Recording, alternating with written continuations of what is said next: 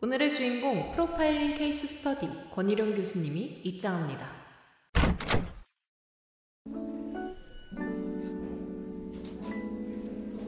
대한민국 경찰청 제1호 프로파일러가 알려주는 범죄에 대한 모든 것. 인간이 일으킨 범죄를 뾰족하게 프로파일링 하다.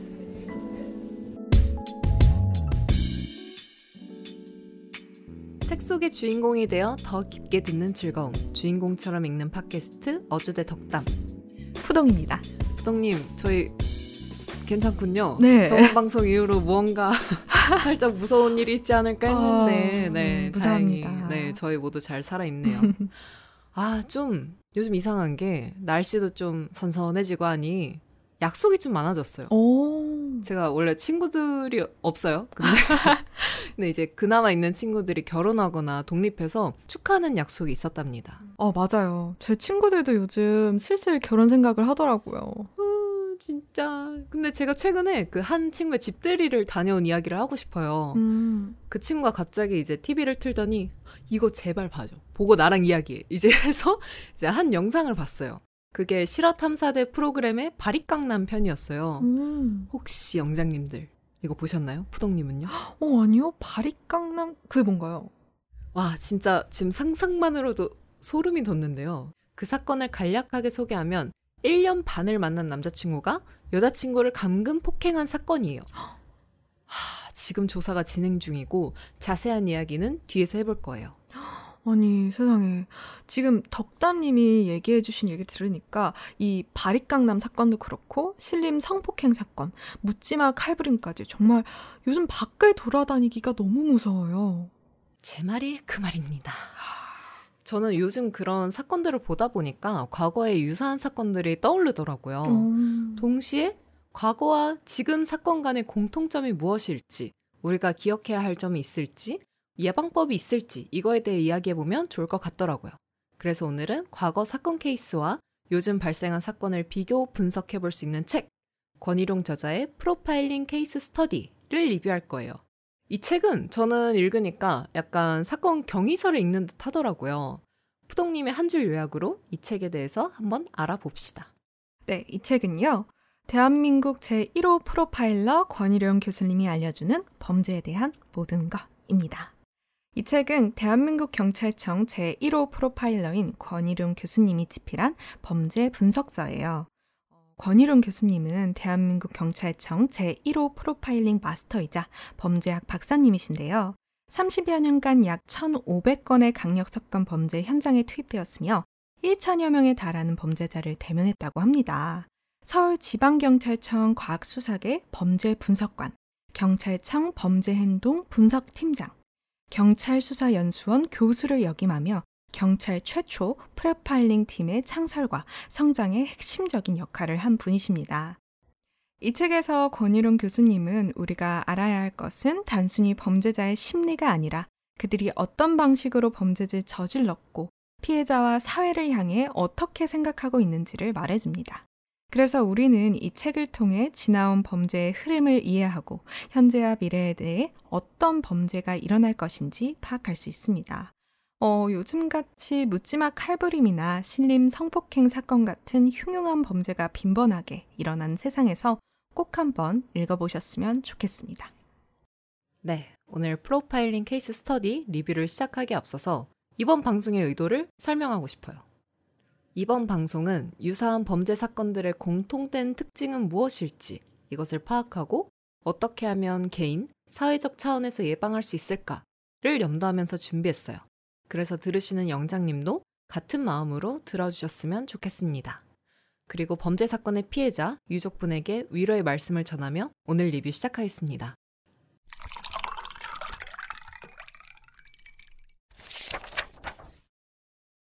범죄자들이 왜 이 사건을 벌인 건지 동기와 목적을 밝혀내는 것이 가장 중요하다. 라고 책의 도입부에 나옵니다. 최근 발생한 범죄를 책을 토대로 분석해 보아요. 모든 범죄 사건이 정말 끔찍하고 충격적이지만 저에게 무엇보다 충격을 줬던 사건이 있습니다. 앞서 언급했던 일명 바리깡 폭행남 사건입니다. 아, 푸동님 진짜 이 사건을 모르셨다고요? 어, 저는 오늘 덕담님이 말씀해 주셔서 알게 됐어요. 우리 푸동님처럼 모르시는 영장님을 위해 실화탐사대에서 소개한 사건 개요를 설명해 드릴게요. 사건은 1년 반 만난 남자친구와 동거를 하면서 시작됩니다. 피해자인 여자친구는 동거를 가장한 감금 폭행을 당했습니다. 목줄을 채워 강아지 울타리 안에 가두고 대소변을 배변 패드 위에서 해결하라고 남자친구가 여자친구한테 시켰습니다. 이렇게 하지 않으면 강아지 창자를 꺼내서 목으로 감싸겠다 등 반려동물을 가지고 협박을 하기도 했고요. 그리고 또 옷으로 가려지는 부위를 집중적으로 폭행하고 머리 윗부분만 바리깡으로 잘랐습니다. 그래서 바리깡 폭행남이라고 불립니다. 폭행 외에도 정말 입에 담을 수 없는 일들이 있는데요. 피해자 얼굴에 소변을 누고 침을 뱉은 뒤 잘못했다 라고 말하도록 강요하고 성폭행 영상을 찍었다고 합니다. 어, 이 사건이 어떻게 구조가 되었는지 보니까 피해자가 부모님에게 살려달라고 문자를 보내서 구조되었어요. 그래서 해당 사건은 현재 재판으로 넘겨졌습니다. 저는 이 사건이 화밖에 안 나요. 어. 왜냐하면 피해자 나이가 만 19세예요. 여기서 더 소름 돋는 건 사귀는 동안 남자친구는 너무나도 다정했대요. 음. 그리고 실화 탐사대 프로그램을 보면은 가해자의 모습이 모자이크 처리되어요. 그래서 그 사진을 보는데 정말 그냥 우리가 인스타 켜면 보는 그런 그냥 흔한 20대 남성이에요. 아니, 우리 주위에서 흔히 볼 수 있는 평범한 사람이 그런 끔찍한 범죄를 저질렀다는 것이 더 무서워요. 이게 어쩌면 나의 주변에도 그런 범죄자가 있을 수 있다는 공포심이 좀 드는 것 같아요. 맞아요. 저는 그 점에서 책에서 서술된 연쇄살인범 이춘재와 비슷한 특성인 것 같아요. 이춘재의 경우 주변 평판이 매우 좋았대요. 이처럼 범죄자들은 의도와 목적을 가지고 좋은 사람으로 보여지기 위해 노력한다고 합니다. 그래서 아마 1년 반 동안 남자친구가 어, 여자친구에게 좋은 모습만 일부러 보여준 게 아닌가 어... 그런 생각이 듭니다. 그리고 저는 바리깡남이 또 가학적인 성폭행 범죄를 저질렀다는 것에 집중했어요. 책에서 성범죄자를 두 가지 유형으로 나눈다면 물리적 폭력을 하는 분노형과 상대방의 삶을 파괴함으로써 만족감을 얻는 가학성이 있다. 라고 설명합니다. 저는 사실 이 사건 자체가 가학성에 해당하는 성범죄로도 볼 수 있을 것 같더라고요. 피해자를 반려동물인 개랑 똑같은 취급을 하고 또 오줌을 누고 뺨을 때리게 안경을 벗으라고 하는 그런 상황들을 보면요. 반면 가해자는 아, 그 모든 거는 피해자가 원해서 한 일이었다. 어머, 어머, 어머, 어머. 와, 사실은 이게 지금, 어, 재판 중이어서 누구의 말이 맞는지는 재판에서 밝혀질 거예요. 그러나 저는 그 결과를 기다리면서 피해자 편에 있고 싶어요. 네. 음. 그리고 만약에 처벌을 받는다면 이 모든 죄가 사실로 밝혀진다면 정말 강력한 처벌을 받기를 원해요. 음. 책에서는 강력 범죄에 대해서 강력한 처벌이 필요하다고 합니다. 저는 이에 매우 동의하는 바이고 그래서 지금 우리나라 성범죄 처벌에 대해서 조사를 해봤죠? 네. 지금 우리나라 성범죄 양형 기준을 살펴보면 성범죄 형량은 죄질에 따라 다른데요. 양형위원회의 성범죄 형량 기준에 따르면 강간죄의 유형에 따라 최소 1년 6개월에서 최대 15년형까지 받을 수 있다고 해요. 이론상 강간죄를 저질러도 초범 등의 조건이 붙으면 피의자는 최소 징역 1년 6개월형을 받을 수 있다고 합니다. 어, 한국의 성범죄 형량을 미국과 비교해 보았을 때 제1유형을 기준으로 최소 12년에서 최대 15년 이상의 형을 받을 수 있는 미국의 성범죄 형량과는 어, 다소 차이가 있는 양형 기준입니다. 한국 성범죄 형량을 기준으로 보면 아마 이 바리깡남 사건 가해자도 초범이라고 가정했을 때 형량이 낮을 가능성이 있을 것 같습니다. 아, 그러게요. 그리고 가해자로 지목된 그 사람이 죄를 또 인정하지 않고 있어요. 아이고. 피해자 탓만 하고 있습니다. 아휴. 그래서 결국 이 사건은 결정적인 증거가 있냐, 없느냐에 따라서 달라질 것 같습니다. 저는 책에서 범인의 자백에 관한 대목이 좀 인상적이었어요. 음. 범인이 자백하는 경우는 결정적인, 정말 빼도 박도 못하는 증거가 나왔을 때라고 합니다. 그래서 이춘재가 끝까지 아, 나 화성 연쇄살인 사건 아니다 라고 주장하다가 DNA 나왔다 라고 하자 어 맞아 라고 인정을 했죠. 지금 이 가해자도 살짝 비슷한 양상이라고 보여져요. 피해자의 진술만 있으니까 아 이건 피해자가 해달라고 한 거다라고 뻔뻔하게 나오는 게 아닐까. 진짜 더 이 속이 끌어오르는 게 네, 대본에는 비속어가 적혀 있습니다. 끌어오르는 게 이 증거 수집을 위해 결국 피해자가 직접 움직여서 이렇게 수집을 하고 있는데 편의점에 갔어요 피해자가. 그래서 이 CCTV 자료 좀 받고 싶다고 하니까 본사 측에서 줄 수 없다고 했대요. 어. 저 불매합니다. 저 진짜 그때 이후로 절대 그곳 안 가요. 아니, 저는 그 편의점도 이해가 잘 안 가는 게 해당 편의점의 점장, 점주도 CCTV 열람을 오케이 했어요. 근데 본사 측에서 안 된다고 했대요. 왜 안 돼? 네. 계속 이렇게 실랑이가 길어지니까 본사 측에서 경찰을 불렀고 경찰은 CCTV 열람을 하는데 법적으로 아무런 문제가 없다 라고 말을 했으나 본사 측에서는 끝까지 CCTV를 제공해 줄 수 없고 꼭 봐야 한다면 피해자가 직접 와서 열람해야 한다라고 주장을 했대요. 결국에는 피해자가 직접 와서 범죄 현장이 담긴 그 CCTV를 열람해야 됐고 피해자분은 CCTV를 열람을 하다가 과호흡으로 119에 실려갔다는 거예요.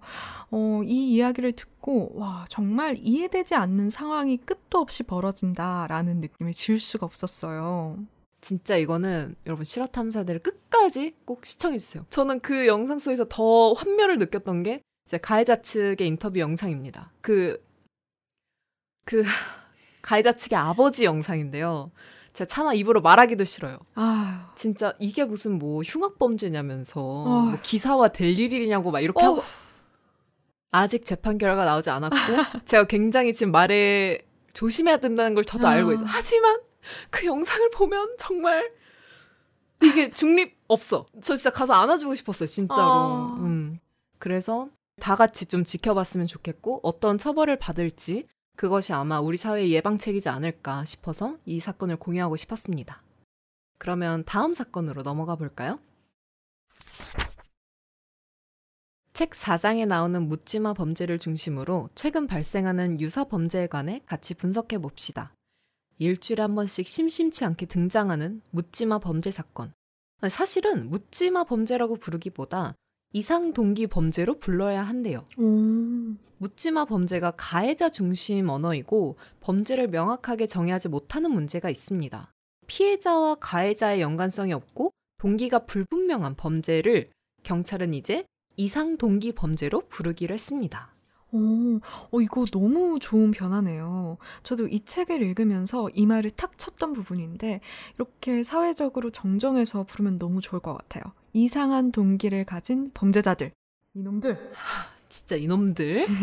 네. 저희도 이제 앞으로 이상 동기 범죄로 용어를 통일하겠습니다. 저자는 그간 한국 사회에서 발생했던 범죄는 동기가 분명하다는 특성이 있대요. 연쇄 범죄는 나타나지 않지만 이상 동기 범죄는 나타나는 이유가 있습니다. 연쇄 범죄를 막는 시스템이 발전했지만 한 개인이 가진 부정적인, 부적절한 감정을 가진 사람들이 사라지지 않았기 때문인데요. 그런 사람이 즉흥적으로 자신의 감정을 범죄로 표현하는 것이죠. 자신만 불행한 삶을 살 수 없다는 것, 상대방도 자신처럼 고통스러움을 느껴야 한다는 보복 심리를 충족시키기 위해 묻지마 범죄라는 형태로 나타나고 있는 것이다. 책에서 발췌한 부분입니다. 이번에 발생하는 이상 동기 범죄 사건들도 비슷한 맥락으로 보여집니다. 푸동님이 하나를 소개해 주신다고요? 네. 이번에 발생한 서현역 칼부림 사건 경위를 설명해 드릴게요. 서현역 칼부림 사건의 가해자는 배달원으로 근무하고 있었던 22세 최원중 씨였습니다. 가해자는 8월 3일 오후 6시쯤 모닝 차량을 몰고 경기 성남시 분당구 수인 분당선 서현역 AK 프라자 버스 정류장으로 돌진해 행인을 덮친 후 쇼핑몰로 들어가 무차별 흉기를 휘두른 혐의를 받고 있습니다. 이 사건으로 인해 차에 치인 60대 여성이 숨지고 13명이 다쳤습니다. 아, 참, 저도 굉장히 이 사건이 특히나 놀랐던 게 제 친구 회사 근처에서 일어난 일이었어요. 그래서 이 기사를 접하고 너무 깜짝 놀랐고 이런 흉악 범죄가 저의 가까이에서 일어나서 너무 무서웠어요. 더욱 놀라운 점은 이 가해자 최 씨가 중학교 때까지는 올림피아드에 참가할 정도로 영재였다는 것이었어요. 중학교 졸업 전 2015년도부터 정신과 치료를 받기 시작했고 2020년에 조현병 진단을 받았다고 해요. 이 이후에는 치료를 받지 않고 독립생활을 했다고 합니다. 와, 저는 이 사건이 진짜 충격도 충격인데 책에 소개된 잠원동 이상동기 범죄와 비슷하다고 느껴졌어요. 어... 그 잠원동 사건은 범인이 불특정 피해자에게 칼을 휘둘렀고 도망가는 피해자를 뒤쫓으며 여러 차례 찔러 숨졌습니다. 이 가해자 박모 씨는 고등학교 때 전교 10등 안에 들 정도로 우수한 학생이었지만 원하는 대학에 진학을 뭐 실패했고 뭐 그래서 막 반감을 갖고 뭐 그래서 범죄를 저질렀다고 합니다. 이 서현역 사건의 범인도 중학교 때 올림피아도 나갔지만 특목고 진학에 실패하고서부터 적응 못하고 이제 정신질환을 가졌다고 하죠. 이게 진짜 이렇게 보면은 공부를 잘하고 못하고가 범죄에 그렇게 크게 중요하진 않는 것 같아요. 네, 맞습니다. 하지만 범죄자들이 반드시 가지고 있는 공통적인 특성이 있어요. 책에서 말하는 범죄자들의 첫 번째 공통점은 바로 상대적 박탈감이에요. 이 상대적 박탈감은 사람들과 동일선상에 다다르지 못했다고 여기는 감정인데요. 왜 우리도 종종 살아가면서 상대적 박탈감은 경험하지 않나요? 당연한 인스타 들어갈 때마다 네. 느껴요, 저는. 우리가 흔히 느끼는 감정이죠. 근데 중요한 것은 상대적 박탈감이라는 감정을 통해서 사회적 배제감을 경험한다는 것입니다. 어, 범죄자들은 누군가를 공격하더라도 자신은 사회 구성원들로부터 단절되어 있다는 생각 때문에 죄책감을 느끼지 못하는 경향이 있다고 합니다. 아휴. 에휴. 두 번째 공통점은요, 무력감을 통해서 느끼는 분노입니다. 어, 어떤 외부적 자극으로 인해 스스로 벗어날 수 없는 상황에서 외형적으로는 그저 무기력해 보일 수 있으나 마음속으로는 타인에 대한 공격성이 증가되는 경향이 있습니다. 이와 같이 범죄자들은 무력감으로 인해서 발생되는 왜곡된 분노감을 가지고 있다는 특징을 가집니다. 세 번째 공통점은요, 허황된 분노감 양상입니다. 무력감과 같은 감정들을 통해서 모든 것이 공평하지 않고 공정하지 않다는 생각 때문에 자기 스스로 분노감을 양산하게 된다는 것입니다. 이 무력감으로 인한 분노 때문에 소위 성공하는 사람은 올바른 방식보다는 편법을 사용하거나 법을 어기고 남을 기만함으로써 얻은 것이라는 허황된 생각에 빠지게 된다고 합니다. 범죄자들은 노력하고 열심히 살아가는 모든 사회 구성원들에 대해 왜곡된 감정을 갖는 경향성이 아주 높게 나타나고 있습니다. 아, 그러나 우리도 이런 감정을 느끼잖아요. 뭐 아, 상대적 박탈감. 그쵸. 다 근데 이걸 경험했다고 해서 인생에 쓰다 쓴 좌절감을 맛봤다고 해서 어, 말도 안 나와. 범죄로 이어지지 않는다고 저자는 지적합니다. 네, 맞습니다. 또 이번 서현역 사건과 잠원동 모두 이 가해자가 정신질환을 가졌다고 알려졌어요. 그래서 저는 오늘 정신질환 범죄자들에 대해서 이야기해보고 싶어요. 이 두 사건의 가해자 모두 조현병을 앓고 있다고 전해지는데요. 이 계속 언급되는 조현병, 뭔지 짚어봅시다.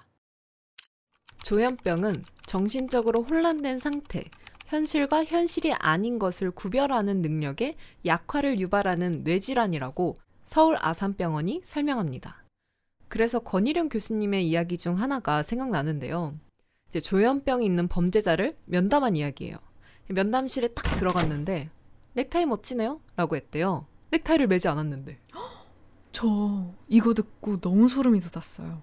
그 사람은 진짜 교수님이 넥타이를 하고 있다고 진심으로 믿는 거잖아요. 맞아요. 그래서 조현병 환자들은 이제 환각과 환청이 주요한 특징이라고 합니다. 이번 서현역 사건 범죄자도 나를 스토킹한 조직이 있다. 그래서 이걸 세상에 알리고자 범죄를 저질렀다. 이런 개소리를 하잖아요. 네. 어, 권희룡 교수님은 이러한 조현병은 초기에 발견하면 치료가 가능한 병이라고 합니다. 조현병으로 인한 범죄의 경우 상황 자체가 안타까운 경우가 있어요.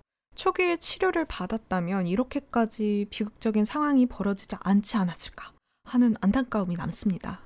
맞아요. 보통 정신질환자가 범죄자로 보도되는 경우 초기에 치료가 중단됐다라는 문구를 심심치 않게 볼 수 있더라고요.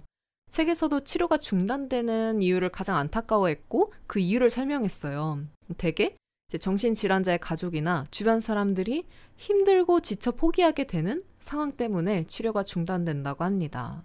치료가 필요한 정신질환자들은 자신이 병을 앓고 있다고 생각하지 않기 때문에 이제 자신을 환자로 규정하고 병원에 데려가는 주변 사람들에게 강한 거부 의사를 보인다고 합니다. 야, 이쯤 되면은 사회적 제도로서 그들을 어떻게 해서든 치료하게끔 만들어야 하지 않나 싶은데요. 어, 네, 맞아요. 우리나라에서도 이러한 문제에 대해서 국가의 개입이 필요하다는 목소리가 나오고 있다고 합니다.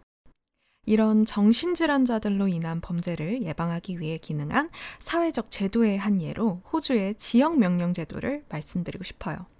호주에서는 정신장애로 인한 문제가 발생했을 때 지역 명령제도 (Community Treatment Order)를 오. 가동한다고 합니다. 이 지역 명령제도는 정신장애가 있는 사람들에게서 자해야 타해의 위협이 있는 이상 행동이 반복될 경우 해당 지역의 의사, 수사기관, 지역 대표들, 그리고 주민들이 그 사람에 대한 환경과 상황을 살펴본다고 해요. 그리고 관찰 결과 자해야 타해의 위협이 있다고 판단될 경우 서로를 보호하기 위한 방법으로 강제 입원 치료를 결정한다고 합니다. 더불어 치료에 대한 비용은 국가에서 지불해준다고 해요. 아, 진짜 이러한 지역 명령 제도가 우리나라에도 빨리 도입이 되었으면 좋겠어요. 빨리 제발 논의 좀 해주세요. 네, 누군지 아시죠? 논의 좀 제발 부탁드릴게요. 부탁드릴게요. 네. 그런데 여기서 반전이 뭔지 아세요, 푸동님? 네? 서현역 범인이 조현병이 아닐 가능성이 있습니다. 진짜 놀랍지 않아요? 저 진짜 소름 돋았는데 이제 이수정 교수님이 한 인터뷰에서 CCTV에 찍힌 서현역 가해자의 모습을 보면 도주 과정에서 흉기를 숨기고 계획적으로 이 범행을 계획한 정황들을 보이기 때문에 이 사람은 조현병이 아닐 가능성이 있다. 왜냐면 보통 조현병 범죄자들은 그렇게 계획적이고 흉기를 숨기고 막 그러지 않는데요. 세상에. 그래서 제가 이 정신질환자를 꼭 말하고 싶었던 포인트가 여기서 나와요. 그리고 많은 분들이 여기서 분노를 한다고 생각해요. 음, 멀쩡한 사람이 이제 범죄를 저지르고 나서 아, 나 사실 정신이 이상해. 나 음. 조현병이 있어서 그랬어. 혹은 나 술 마셔서 제정신 아니었어. 라고 뻔뻔하게 나오는 태도가 이 분노 포인트인 거죠. 네. 근데 책에서 이러한 점을 설명해 주더라고요. 왜 어. 범죄자들이 이렇게 뻔뻔하게 주장을 하는지요. 이제 범죄의 성립 요건에는 세 가지가 있습니다. 첫 번째, 구성 요건의 해당성. 이것은 이제 형법에 이러이러한 행위가 범죄다라고 정의한 행위를 했는가, 어겼는가를 본대요. 그래서 예를 들어 절도죄는 형법에 타인의 재물을 절취한 자라고 절도죄를 규정하는데요. 그래서 예를 들어서 누군가가 내 물건을 착각해서 가져가면 절도죄가 아니에요. 그런데 내 물건을 동의 없이 절취, 가져가면 구성 요건의 해당성에 해당된다고 합니다. 음. 이제 두 번째 범죄 성립의 요건은 위법성입니다. 바로 이해가 되시죠? 넘어갈게요. 그리고 마지막으로는 이제 책임성이 있습니다. 이 책임성은 그 범죄 행위가 협박에 강요된 행위였다거나 아니면 행위자가 미성년자, 지능이 낮은 정신질환자, 만취자 등 이런 사람들은 책임성이 해당하지 않습니다. 음. 그래서 많은 뻔뻔한 그놈들이 나 술 마셨어요. 어. 음주 상태였어요. 정신질환이 있어요. 이게 인정이 되면 형량이 낮아진다고 합니다. 어머나. 왜냐하면 그 행위자는 책임성이 없기 때문이죠. 음. 개인적으로 만취자가 왜 포함되어야 되는지 모르겠지만 아무튼 이번 서현역 사건의 가해자도 이 책임성을 피해서 형벌을 낮추려는 행위가 아닌가 아. 싶어서 매 눈으로 이 사람이 어떤 처벌을 받는지 지켜보겠어요. 저도 지켜보겠습니다. 네, 정말 이 책 덕분에 이 정신질환을 가진 범죄자 를 사회적으로 어떻게 할 수 있을지, 그리고 또 개인적으로 어떻게 바라볼 수 있을지, 또 정신질환 가진 척 이렇게 가면을 쓰는 그런 놈들에 대해서 이야기를 나눠볼 수 있어서 좋았습니다. 영장님들은 여기까지 어떻게 생각하는지 댓글로 알려주세요. 그러면 우린 마지막으로 명문장을 공유해 보겠습니다. 내가 생각하는 책의 명문장을 한번 공유해 보겠습니다. 놀랍게도 오늘은 저희가 같아요. 오. 어, 이렇게 하이라이트가 같다니. 세상에나. 네, 그래서 푸동님이 읽어주시겠어요? 네. 결국 범죄는 어느 개인의 문제가 아니라 우리 사회의 문제고 나와 내 주변인 누구라도 피해자가 될 수 있다는 것. 그러나 중요한 것은 절대 다수의 우리 선량한 국민은 범죄자를 정면으로 마주보고 이겨낼 수 있을 만큼 강하다는 것을 믿게 되었다. 아, 저는 이 문장을 꼽은 이유가 진짜 앞으로 발생할 사건의 피해자는 누가 될지 모른다. 나도 될 수 있고 내 가까운 사람이 될 수도 있다라는 생각이 팍 들더라고요. 더 이상 이 피해가 발생하지 않도록 많은 관심을 기울이고 올바른 방향으로 나아가길 바래서 이 문장을 꼽았습니다. 어, 맞아요. 저도 이 문장을 뽑았는데요. 요즘 흉흉한 사건이 기승을 부리면서 저와는 다른 세상 이야기라고 생각했던 범죄가 이제 턱 밑까지 다가왔다는 생각을 했어요. 이러한 범죄는 어느 개인의 문제가 아니라 우리 사회가 함께 고민하고 해결해야 하는 문제라고 생각을 합니다. 사실 아무리 센 빌런도 다구리에는 장사가 없잖아요. 지금 우리 사회가 안고 있는 범죄라든지 사회적 문제들을 우리 사회의 선량한 국민들이 함께 손잡고 이겨냈으면 좋겠습니다. 아, 법도 좀 네. 됐으면 좋겠네요. 네. 네. 아, 이 간절한 아, 바람을 담으면서? 마무리하러 가보겠습니다.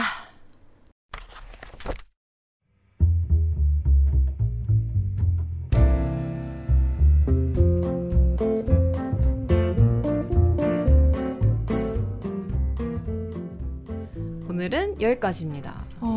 어, 정말 요즘 너무 흉흉한 사건이 많아서 무서웠는데 그 범죄와 직면하는 시간을 갖게 돼서 굉장히 도움이 됐어요, 저는. 예전에는 범죄가 주로 늦은 밤에 일어나니까 밤늦게 다니지 말아야지 하고 뭔가 제 개인 차원에서 조심할 수 있는 유인큼의 가능성이라도 있었는데 정말 환한 대낮에 와. 우리 동네에서 이런 흉악 범죄가 벌어지니까 정말 공포스럽더라고요. 점점 타인에 대해서 좀 무서워지기도 하고요. 그런데 이 책에 이런 내용이 나옵니다. 범죄자는 단지 사회적 약자를 공격하는 비열하고 오만한 자들이다. 라는 문장을 보니까 어, 권희룡 교수님의 하신 말처럼 절대 다수의 선량한 국민은 범죄자를 정면으로 마주보고 이겨낼 수 있다는 말이 사실인 것 같습니다. 악하게 사는 것보다 선하게 사는 게 더 힘들잖아요. 우리는 더 어려운 일을 해내는 강인한 사람들이기 때문에 함께 더 나은 세상을 만들 수 있다고 확신합니다. 빠른 시일 내에 사회가 힘을 모아서 더 이상 아픔 없는 안전한 사회를 만들 수 있게 희망합니다. 맞아요. 저도 이 책 정말 좋았고, 그리고 이 책이 뭔가 권일영 교수님의 그 말투? 그 단어를 음. 그렇게 많이 편집하지 않는 느낌이 개인적으로 많이 들었어요. 어. 방금 꼽아주신 비열하고 오만한 자들이다. 이것도 정말 많이 말씀하시거든요. 음. 뭐 예를 들어 뭐 이춘재는 어떤 범죄자냐, 그 악한 사람 어쩌죠 이러면 악한 사람이고 뭐 그냥 비열하고 비겁하고 막 어. 이렇게 말씀하시는데 책에 그런 문체가 잘 담겨 있어서 좋았고 다만 조금 책에 아쉬운 건 편집? 그러니까 너무 좀 아. 구성이 조금 아쉬웠다고 해야 되나? 음. 그러니까 뭔가 좀 더 자세하고 그 책에서만 읽을 수 있는 내용이 있었으면 좋았을 텐데 아. 권일은 교수님 찐팬이었다면 이제 많은 미디어를 접할 텐데 음. 그 많은 미디어를 접한 사람으로서는 살짝 아쉬웠다. 음. 네 그런 책이었습니다. 그래서 한번 읽어보셨으면 좋겠고요. 그리고 마지막이니까 고백하는데 이번 편 재녹음 중입니다. 네, 그렇죠. 와, 저번 어, 파일이 갑자기 이상하더라고요. 아이고, 네. 그럴 수 있죠. 네, 그래서 또 이렇게 두 번 녹음하니까 책을 두 번 읽는 듯 해서 정말 좋은데요. 네, 오히려 좋아. 맞아. 다음 책은 허규형 저자의 나는 왜 자꾸 내 탓을 할까? 입니다. 저희가 추석 특집으로 풍성하게 돌아오도록 하겠습니다. 네, 다음 시간에는 특별한 분들과 함께 진행할 예정이에요. 네, 아, 책을 사랑하는 special guest 인스타그램으로 모집을 했는데요. 정말 책에 미친 사람들. 리더분들을 모셨습니다. 네, 많은 관심 부탁드릴게요. 네, 어주대 관련 공지나 새로운 소식은 어주대 공식 인스타로 종종 올라오니까요. 많이 팔로우해 주시고 많은 관심 부탁드립니다. 네, 오늘 준비한 어주대 여기까지였고요. 떠나시기 전에 좋아요, 댓글, 구독, 알림 설정까지 잊지 마세요. 까르